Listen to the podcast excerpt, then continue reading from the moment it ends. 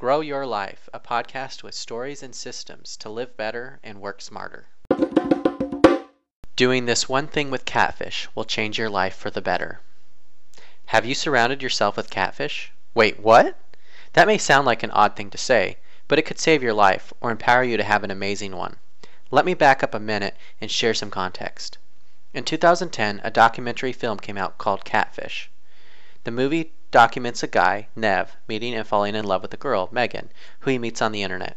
After numerous canceled attempts to meet up with this girl, Nev decides to spontaneously drive to where she lives. Unfortunately, his arrival illuminates a tragic situation with Megan and her family. Nothing is as it seemed, and the entire relationship was a fraud. At the end of the movie, one of the family members shares the story of where the film gets its name.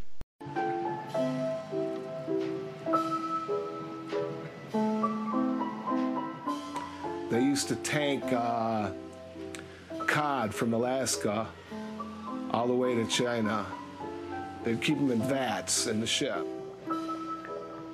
By the time the codfish reached China, the, the flesh was, was mush and tasteless. So this guy came up with the idea that if you put these cods in these big vats, put some catfish in with them and the catfish will keep the cod agile.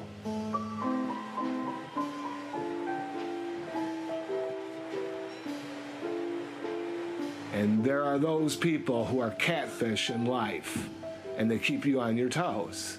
They keep you guessing, they keep you thinking, they keep you fresh.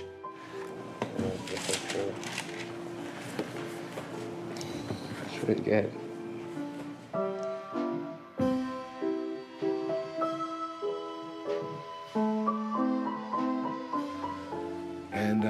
I thank God for the catfish because we'd be droll, boring, and dull if we didn't have somebody nipping at our fin.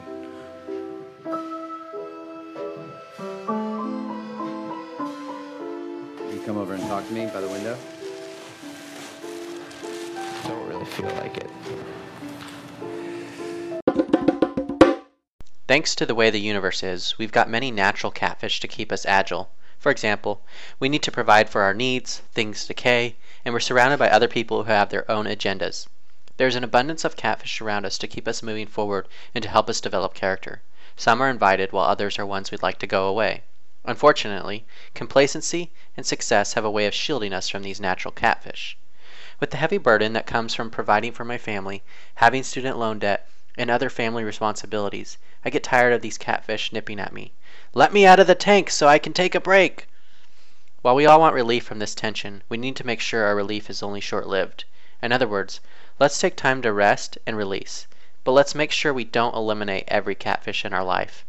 The key for successful people not becoming delusional is to continue simulating catfish in our life when it's not required. I say this as someone who has been comfortable in the midst of success only to find my neglect of business and relationships leading to serious problems.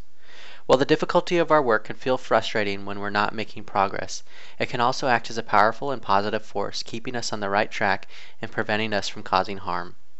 There's a story in the Bible about a man named Job. Job goes from huge success to losing everything and facing immense suffering.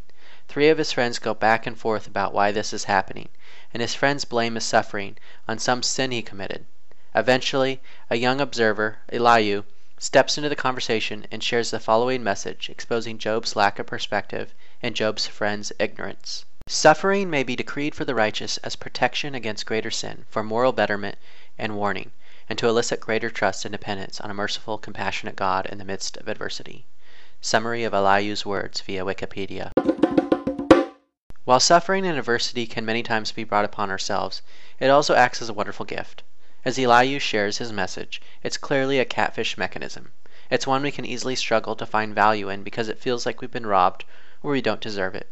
At the end of the day, it takes experience and perspective to truly embrace the catfish concept. But once we do, our lives are changed.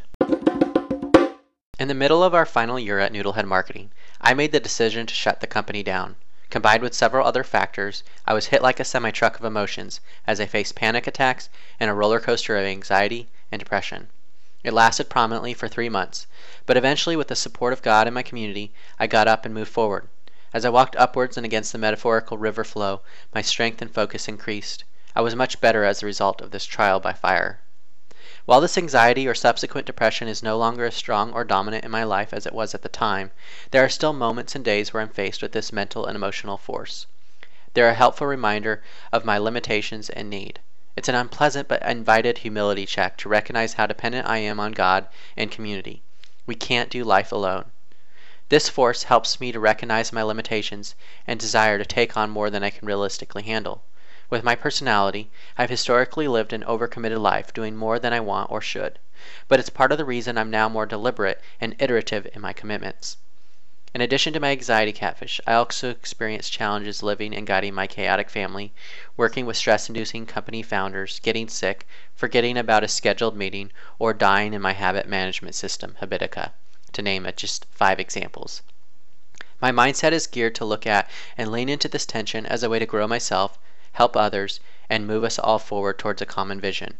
My vision for you is to embrace these catfish and learn how to leverage them for positive outcomes. How you can embrace the catfish. So let's say you buy the concept of keeping catfish around you in life. What are the practical ways of embracing this level of accountability? Personal accountability with a tool like Habitica.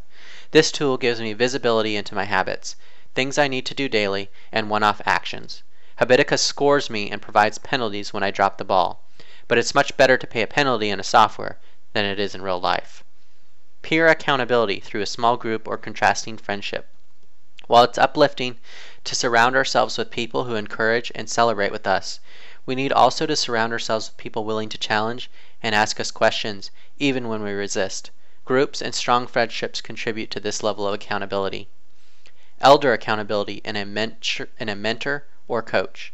There's always someone further up the metaphorical life stairs who could shed valuable insights and perspective to help us grow. Ideally, we're in a relationship with a well grounded and value centric leader. Sharing our wisdom with others. As we journey up the stairs of life, there are those who are behind us. As we progress, we can help them succeed. And there's a hidden benefit about teaching. It helps us better understand and anchor what we know. To embrace catfish entirely, hold yourself accountable, be in dialogue with peers, submit yourself to a guiding authority, and give insight to those following your footsteps. Each of these relational dynamics provides us with different pieces of the perspective pie. Doing all four will ensure we have a complete picture to learn, grow, and lead.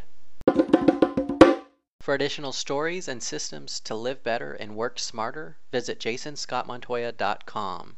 Thank you for joining us today, and we'll see you on the next episode of Grow Your Life.